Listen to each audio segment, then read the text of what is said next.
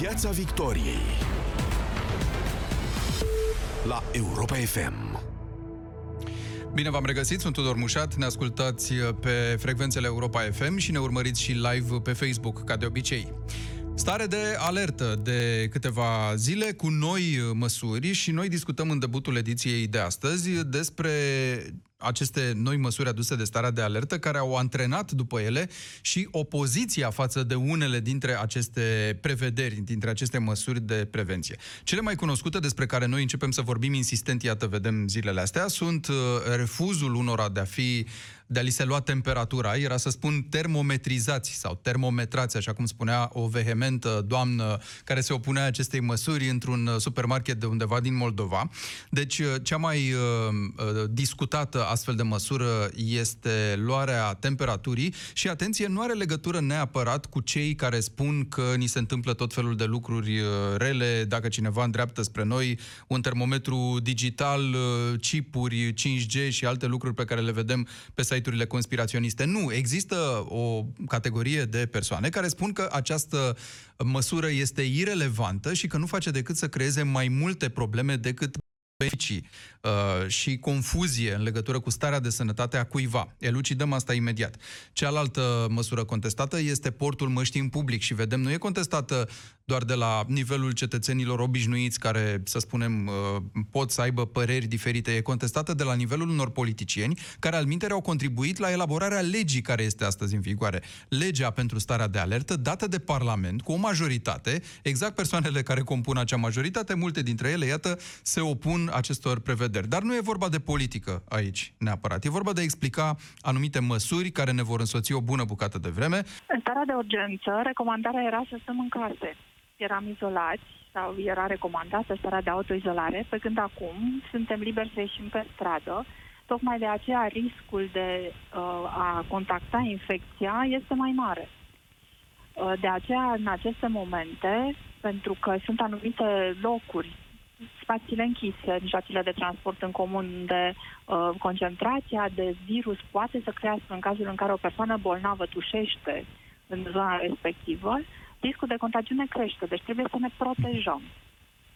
Există și această teorie, pentru că nouă, dacă vă amintiți, în primă fază ni s-a spus de la OMS, începând de prin ianuarie-februarie uh, până la autoritățile române, ni s-a spus în primă fază, atunci când, da, e adevărat, stăteam în case, că masca nu are decât rolul de a-i proteja pe ceilalți de o persoană infectată sau de o persoană cu probleme care ar trebui să poarte această mască. Numai că între timp paradigma s-a schimbat, am impresia. Între timp plecăm, cred, de la concluzia că fiecare dintre noi ar putea putea, în teorie, să fie purtător și să nu știe, pentru că sunt foarte mulți asimptomatici, și atunci mai are rost această discuție despre cine trebuie să poarte mască, cine pe cine protejează de fapt, sau plecăm de la premiza că toată lumea poartă mască, pentru că fiecare poate fi un, un purtător care să dea celorlalți și fiecare la rândul lui trebuie să se apere de acești purtători invizibili.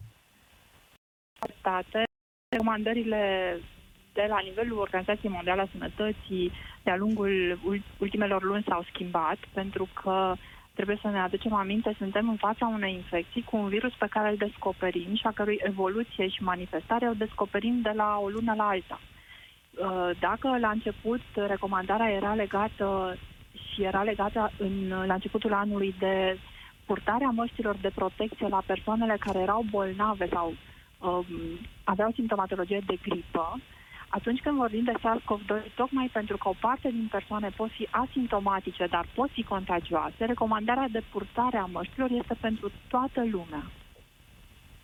Bun. Deci... E loc, știți ce vreau să vă întreb, dacă e loc de excepții de comentarii la măsura asta și dacă nu cumva toate astea vin din cauza că o bună bucată de timp ni s-a spus că masca nu e esențială în prevenție? Ce pot să punctez și aș dori să se știe este că masca nu afectează calitatea respirației.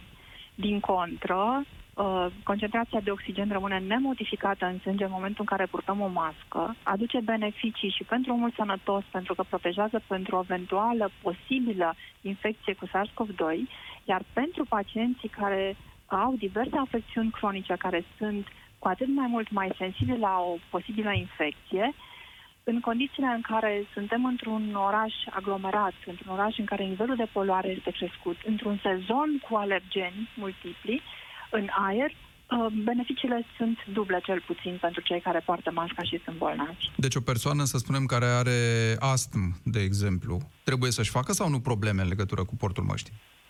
Trebuie să poartă masca având dublă indicație. Pe de o parte, infecția cu SARS-CoV-2 pe care poate să contacteze și pe de altă parte, um, în marea lor majoritate, pacienții care au azi bronș și ca un substrat alergic.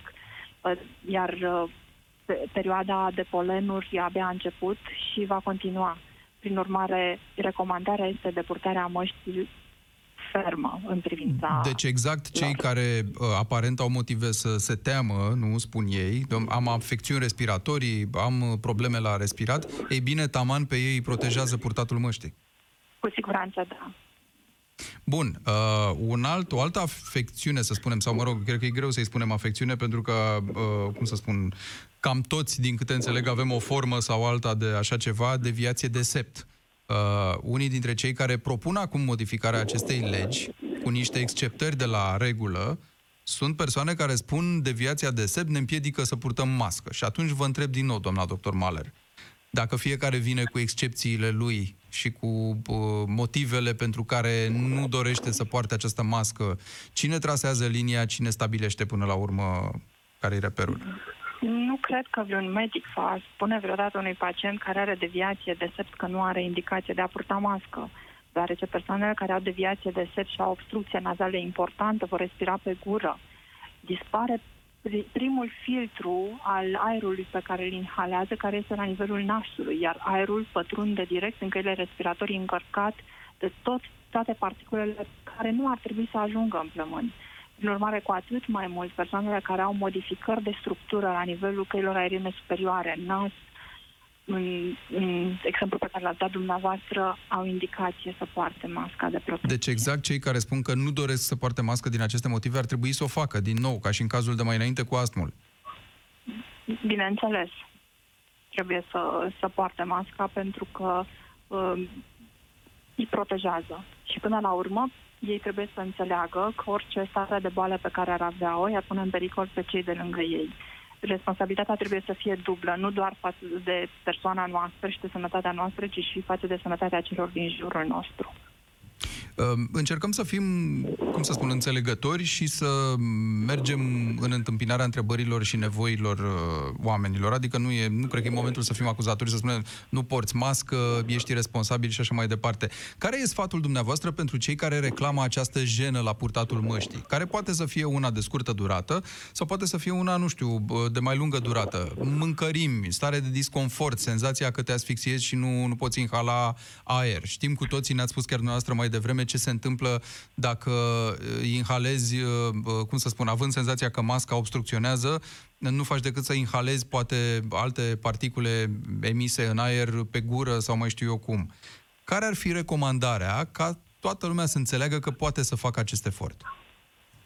E un obicei nou pe care trebuie să ni-l asumăm cu toții. Nu este deloc ușor, nu este deloc plăcut să-ți schimbi obiceiul care ai trăit până acum absolut uh, normal, adică să ai fața descoperită, dar este ceva necesar și trebuie să se gândească că așa cum chirurgii stau ore întregi cu masca pe față și operează, fără să, um, fără să fie atenți la ce au pe față, ci la ceea ce au de făcut, așa cum medicii uh, pneumologi îngrijesc pacienții cu tuberculoză, tot cu masca pe față, medicii infecționiști la fel, uh, Uh, cred că fiecare dintre noi în acest moment trebuie să înțelegem că e nevoie și e necesar să schimbăm un obicei care chiar dacă este neplăcut, trebuie să depășim această barieră psihică pe care o avem și uh, cu siguranță... Uh, Există ceva care să ne facă mai suportabil, mai ușor portul măștii? Nu știu, vreun truc care să ne obișnuiască mai repede cu această mască, să nu avem senzația că Uh,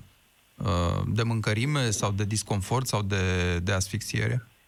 Trebuie să fie sigură fiecare persoană că purtatul măștii aduce doar beneficii și că toate celelalte senzații de intoleranță Um, nu mă refer la posibile reacții alergice la unele materiale pe care le pot avea unele persoane, dar aici sunt excepții, nu vorbim de o situație constantă. Um, toate aceste situații pot fi depășite prin voință.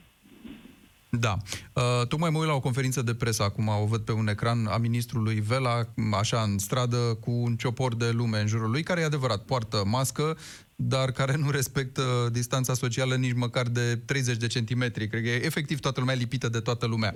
Poate că e, pornind de la asta, o, o, o, utilă o recomandare legată de ce ar trebui să fie complementar portului măștii, doamna doctor Maler. Da, uh, ultimele studii prezentate, adevărat, sunt făcute în uh, camere închise, arată că la fiecare minut de vorbire, o persoană care este infectată poate elimina până la 1000 de particule infectante care rămân suspendate în aer aproximativ 8 minute. Dacă uh, persoana bolnavă respiră și vorbește chiar într-un mediu uh, exterior, nu neapărat mhm. într-o încăpere, riscul de contaminare, dacă nu este păstrată distanța uh, recomandată de un metru jumate, 2 metri, există. Prin urmare, um, trebuie să fim foarte atenți și să respectăm toate aceste reguli, chiar dacă par nor banale, chiar dacă par uh, um, dificil pentru unii dintre noi, cu siguranță puse una lângă alta ne, ne aduc uh, siguranța că riscul de îmbolnăvire pe care îl putem prezenta este minim.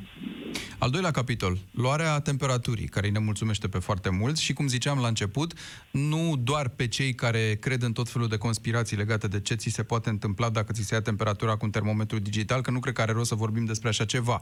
E vorba de cei care spun că e o măsură care mai mult strânește confuzie, pentru că nu te expune cumva în fața celorlalți, uh, poate chiar fără să existe motive, uh, că acest barem de 37,3 grade recomandat de OMS uh, nu e concludent. Cum stau lucrurile? Explicați-ne medical.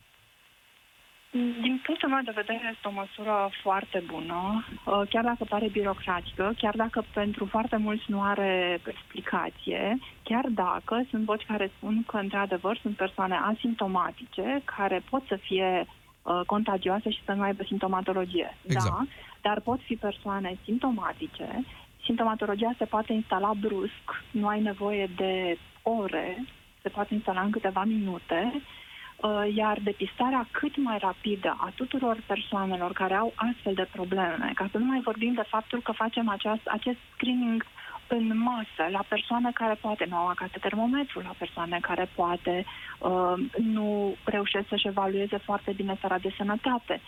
Uh, se face o evaluare în masă care nu doare, nu ne costă, trebuie doar să o acceptăm, pentru că în final este pentru binele nostru și al comunității în care Da, trăim. mulți nu o acceptă pentru că spun că personalul care face asta nu are pregătirea necesară și că aceste termometre dau erori. Uh, cineva care nu poate fi deloc suspectat de rea credință pentru că lucrează în presă a povestit un exemplu personal în care având căștile uh, pe cap Uh, practic, uh, cumva, nu se știe cum termometrul acela digital a indicat peste 40 de grade, probabil, aparent, din cauza temperaturii acelor căști pe care le avea, uh, ca ulterior, la două minute, să-i se ia din nou temperatura și să aibă 36,2 grade. Așa că vă întreb din nou, există vreo manieră specială în care să se ia temperatura asta relevant? Cu siguranță, aparatura care se folosește trebuie să fie certificată și avizată. Uh, cu siguranță, fiecare um, societate care um, implementează o astfel de măsură trebuie să aibă o procedură minimă uh, și un instructaj minim al persoanelor care fac acest lucru.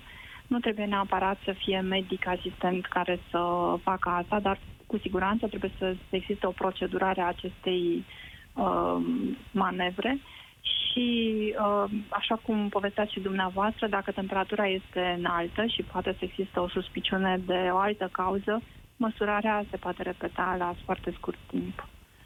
Mulțumesc foarte mult pentru toate explicațiile. Beatrice Mahler, managerul Institutului de Pneumologie Marius Nasta din uh, Capitală și uh, o să vorbim în câteva momente de avertismentul președintelui Claus Iohannis care spunea că dacă ritmul de infectare și presiunea pe spitale vor crește semnificativ după relaxarea măsurilor de carantină, autoritățile vor fi obligate să reinstituie starea de urgență. Ce l-a supărat pe președinte, ce a uh, stârnit acest uh, mesaj foarte virulent pe care l-a dat în urmă cu foarte puțin uh, timp și pe care l-ați ascultat în direct aici la Europa FM, comentat de altfel de colegii Cătălin Striblea și Cătălin Tolontan, a fost uh, ceea ce s-a întâmplat în ultimele zile, această nerespectare a unor măsuri și acest curent de care vorbea și președintele de contestarea unora dintre măsurile noi aduse de starea de alertă, printre ele purtatul măștii și luarea temperaturii. Uh, spunea uh, șeful statului că asta este cumva un fel de război stârnit de adversarii măsurilor luate de autorități. Noi încercăm să ne dăm dăm seama, pe de altă parte,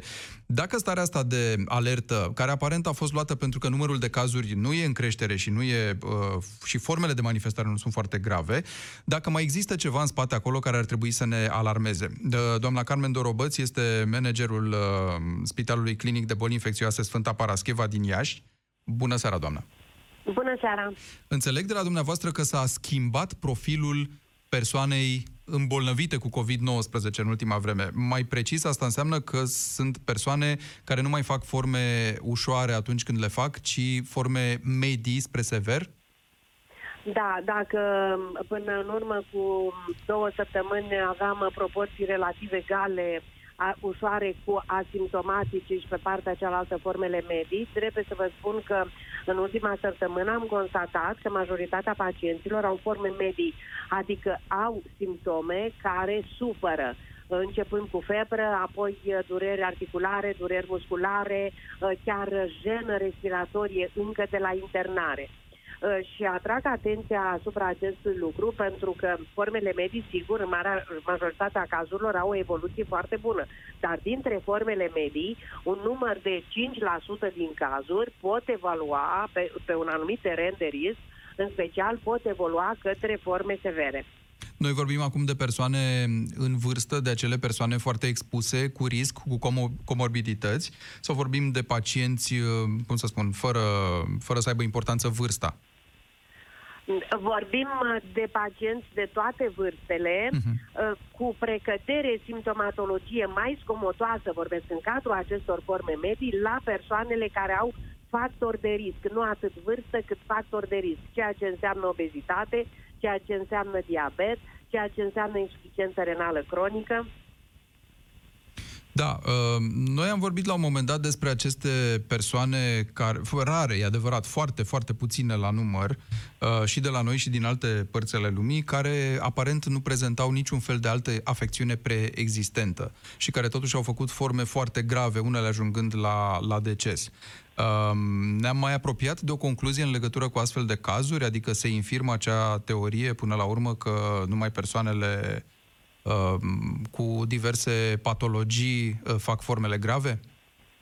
Da, această teorie este infirmată prin însăși experiența noastră din alte boli, cum este, de exemplu, gripa. Uh-huh. Și în gripă se întâmplă același lucru. Persoana tânără reacționează exploziv la prezența unui agent infecțios, iată, și la acest nou coronavirus, și acționând exploziv, își distruge, de fapt, propriile țesuturi. Reacția asta explozivă vine de la sistemul imunitar, înțeleg, nu? Care, uh, care are, are un fel perfect. de... Răspunde perfect la prezența da. unei uh, particule străine care vede că nu-i aparține, răspunde uh, dând naștere unui război, care distruge uh, partea subiacentă, să spun așa, care înseamnă propriile organe. În cazul noului coronavirus, se pare că organul cel mai afectat este plămânul, dar în același timp am observat forme grave care aveau simptome și la nivelul sistemului nervos central uh, și de asemenea la nivelul rinichiului. Suntem de asemenea mai aproape de a afla ce se întâmplă pe termen lung cu persoanele care au fost afectate de uh, COVID-19, fie că au avut uh, simptome, fie că nu? Nu suntem mai aproape, uh, suntem uh, în poziția să ne punem din ce în ce mai multe întrebări, dar acesta este un fapt pozitiv, pentru că, așa cum știm, a pune întrebări reprezintă o chestiune care arată o ascuțime a minții. Deci ne punem întrebări și căutăm aceste răspunsuri, călcăm încă pe un teren nesigur. Există astfel de cazuri cu persoane care au avut două teste negative, deci asta înseamnă egal vindecare în momentul de față și ulterior s-au pozitivat. Probabil că este vorba de o redeșteptare a virusului, nu despre o reinfecție. Deci nu o repătrundere a virusului în organism, o redeșteptare înseamnă că el a rămas cantonat undeva în organism, se pare din studiile care au apărut uh, până la această oră la nivelul aparatului respirator și în anumite condiții se redeșteaptă. Asta ne, întrebarea asta își va găsi răspunsul în momentul în care ar apărea vaccinul, adică vom ști dacă atunci deja lucrurile astea nu se mai întâmplă. Vă întreb pentru că a existat această teorie că cineva care a trecut prin boală, s-a infectat, n-a avut simptome, uh, nu mai poate să mai facă încă o dată boala.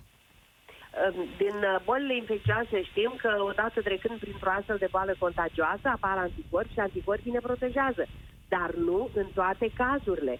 Și am să vă aduc în prim plan, de exemplu, infecția cu virus herpetic, care este o infecție care cel care are acest virus face astfel de leziuni în anumite momente. De regulă, în momentul în care este stresat sau scade capacitatea de apărare a organismului, sau virusul HIV, care rămâne cantonat în anumite zone în organism. Deci există în patologia infecțioasă astfel de cazuri acest uh, virus de care noi tocmai discutăm um, poate determina anticorpi protectori, dar poate să nu determine acești anticorpi și în timp să ne dăm seama că el rămâne ascuns, ca să spun așa, pe înțelesul tuturor, um, în anumite zone ale organismului și de acolo se redeșteaptă. Când? În ce condiții? Uh, cum ar putea să dispară complet din organism? Sunt întrebări, iată, pe care noi ni le punem sperăm să avem și răspunsurile cât se poate de repede. Mulțumesc foarte mult, doamna profesor dr. Uh, Dorobăț, directoarea Spitalului Clinic de Boli Infecțioase din Iași. Vă spuneam ceva mai devreme că președintele s-a arătat foarte indignat de ce s-a întâmplat zilele acestea. Spune dacă ritmul de infectare și presiunea pe spitale vor crește semnificativ, autoritățile vor fi obligate să reinstituie starea de urgență. Nu avem deocamdată niciun semnal că brusc uh, s-ar întâmpla ceva care să ducă la o infectare în masă și la o supraaglomerare a spitalelor, dar e de reținut această precauție a, a președintelui. Înțelegem din toată povestea asta că totuși există această temere a autorităților că regulile din starea de alertă nu sunt respectate. Ne uităm și la o cercetare IRES dată publicității zilele astea, care spune că o treime dintre români declară că nu s-ar vaccina sub nicio formă împotriva COVID-19, iar aproape jumătate cred că virusul este mai puțin periculos decât se crede. Sociologul Gelu Duminică, în legătură cu noi, bună seara! Bună seara! E foarte interesant că avem de-a face cu tot felul de uh, contradicții, am senzația. Adică 8 din 10 români spun, de exemplu, potrivit acestui sondaj IRES, că ar renunța la drepturile și libertățile lor pentru a rămâne în siguranță, deci pentru a rămâne sănătoși într-o situație uh, de acest fel, dar o treime totuși nu s-ar vaccina. Da, pentru că de foarte multe ori nu luați totuși în calcul și răspunsul dezirabil da, și că mulți spun ceea ce e corect să spui, chiar dacă nu se asumă povestea asta. Și vedem foarte mulți care la începutul pandemiei, spre exemplu, dădeau mesajul stai acasă și în momentul ăsta dau fix mesajul celălalt în care, bă, gata, terminați-vă cu COVID-ul ăsta că e o prostie. Da. da. Mulți se urcă pe val. Valul acum pare să fie ceea ce la început reprezenta minoritatea dar care în momentul de față, datorită vizibilității la care s-a ajuns, sau mai bine spus din cauza vizibilității la care s-a ajuns, pentru că nu e neapărat un lucru foarte bun, a ajuns să pară așa, o majoritate în uh, gândirea societății românești. Din punctul meu de vedere, nu este încă o majoritate, în ciuda ceea ce am văzut ieri uh, în sondajul IRES, l-am citit și eu, și cred că în momentul de față mulți sunt cei care balează de o parte sau de alta în funcție de mesajele și de credibilitatea emițătorilor. Credibilitatea emițătorilor este pusă la îndoială atunci când emițătorul este reprezentantul autorității, autorității statului și mai ales când performanța sa de comunicare este cea pe care o are domnul Vela, care Dumnezeu să mă ierte. Da?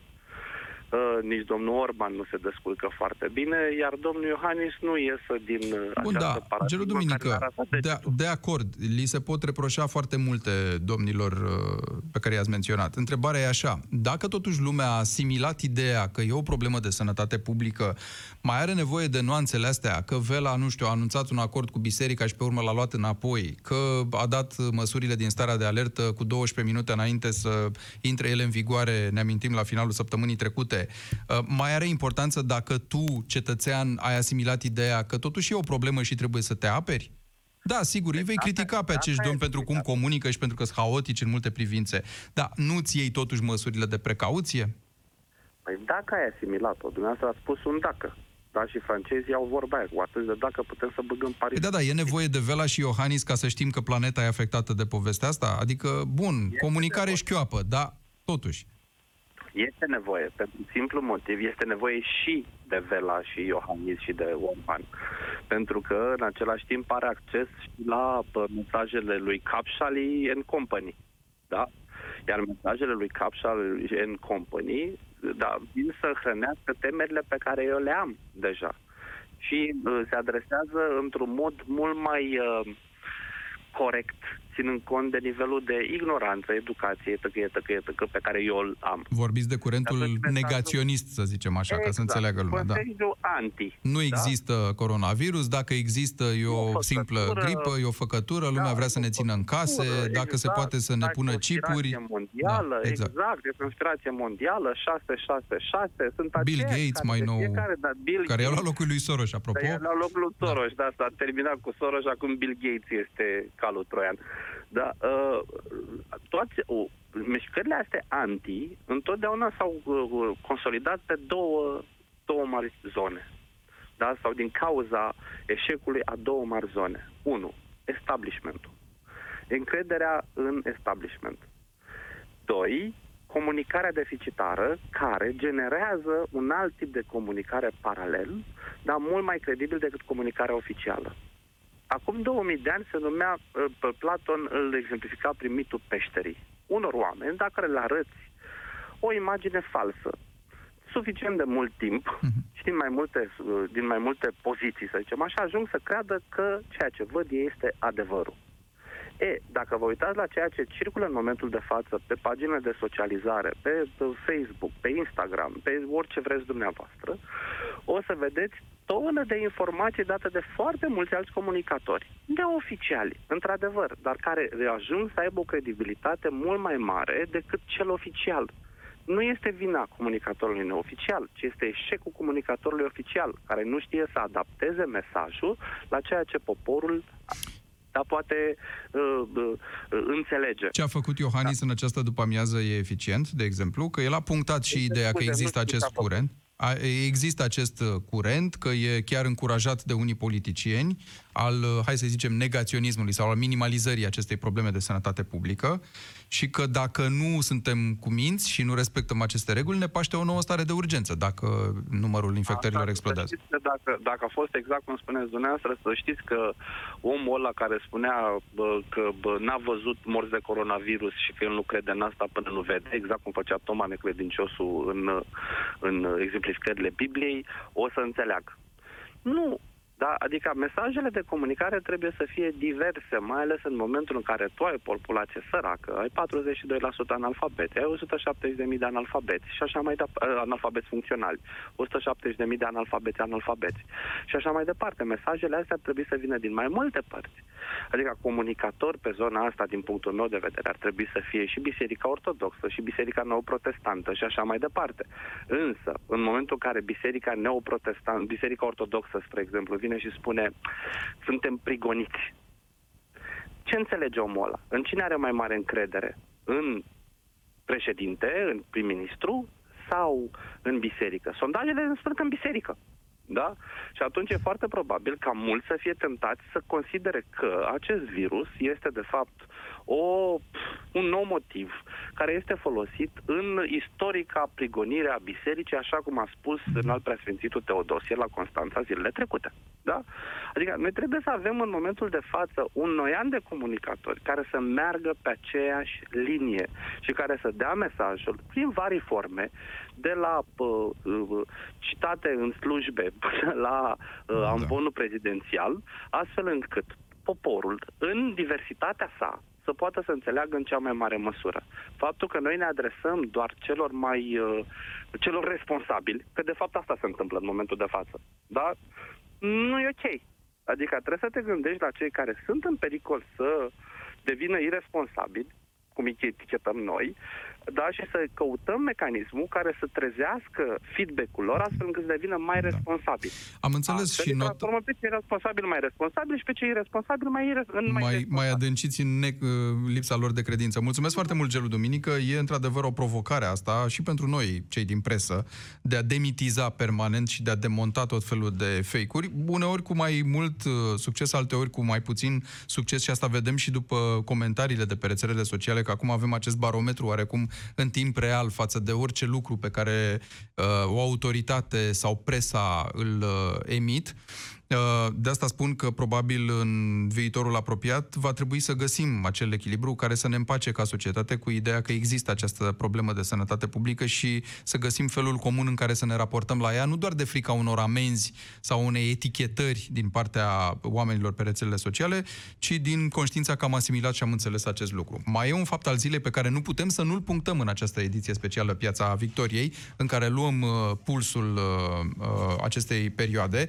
S-a făcut un anunț legat de redeschiderea teraselor și restaurantelor și e foarte important pentru foarte mulți dintre noi, că așteptam lucrul ăsta. Uh, aparent, iată, am văzut ce s-a întâmplat și în uh, Herăstrău și când nu e în Herăstrău, e pe botul mașinii. Lumea simte nevoia să socializeze la o bere, în grupuri, pentru că, din vari motive, nu mai poate fără acest lucru. Terasele se redeschid oficial în 1 iunie, la interior restaurantele se redeschid parțial în 15 iunie, iar la 30 iunie să fie deschise toate localurile din România. Există un mare dacă sau un asterisc, dacă vreți, cu condiția să nu se întâmple ceva până atunci. Călin Ile, reprezentant al sectorului Horeca, încheie emisiunea de astăzi. Îl salut, bună seara!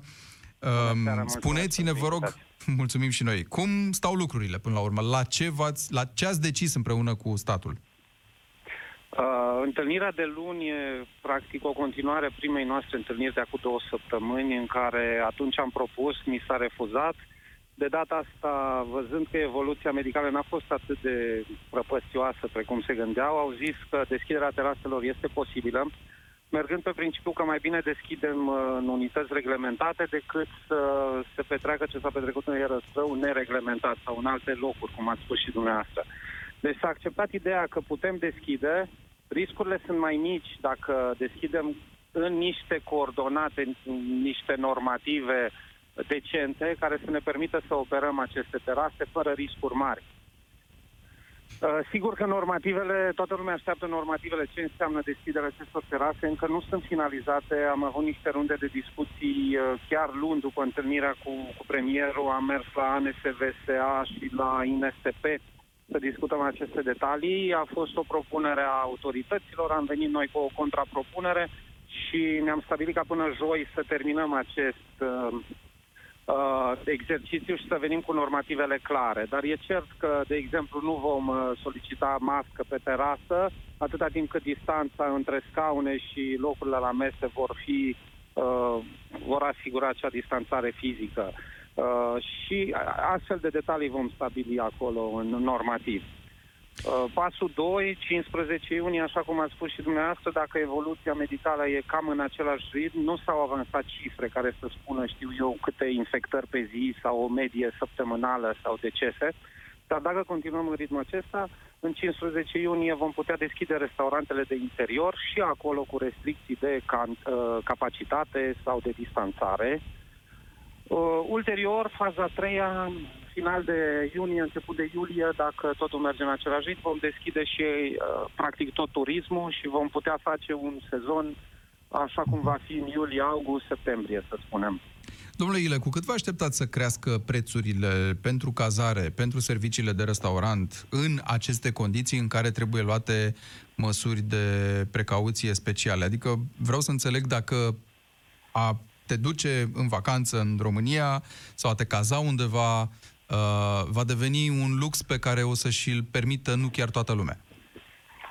Întotdeauna când sunt întrebat de prețuri, spun că e un rezultat al cererii și ofertei, nu neapărat al structurii mele de costuri. Deci da, costurile noastre ca operator vor crește, dar atâta timp cât cererea nu va putea suporta, va trebui fie să diminuăm acele marge de profit, adică să mergem la limită, fie să fim susținuți uh, prin credite sau prin sprijin de către stat, ceea ce s-a discutat ca o parte din aceste costuri să fie, să fie asumate, costurile de conformare medicală, să spun igienico-sanitară, să fie acoperite prin sprijin de la stat.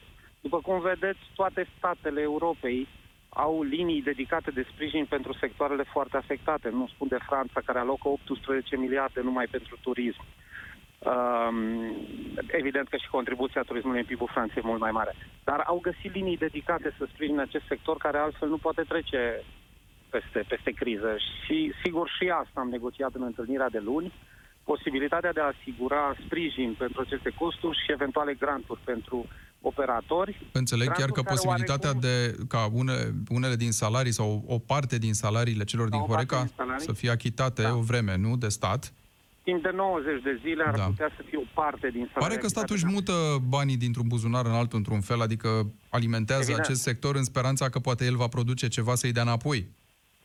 Da, noi am propus de altfel ca aceste granturi sau sprijin să fie aloc- alocate operatorilor în turism oarecum uh, corespondent cu taxele pe care acești operatori le-au plătit către stat în ultimii ani. Pentru că vrem să încurajăm pe cei care plătesc uh, taxe și se conformează fiscal și nu pe cei care au făcut evaziune. Deci asta e o cerință a noastră ca sprijinul statului să vină mm, oarecum legat de ce am contribuit și noi în ultimii ani. Câteva secunde doar în care să ne spuneți uh, ce fel de sezon turistic o să fie asta. Unul de test?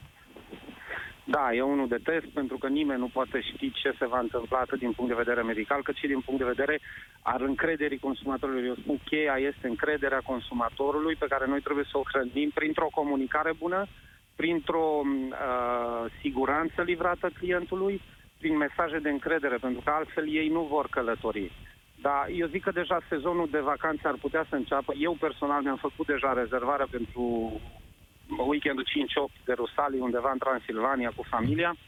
Și cred că deja putem avea acea încredere să mergem în anumite locuri da. unde știm că e bine. Pe pipăite. Mulțumesc foarte mult, uh, Călin uh, Ile.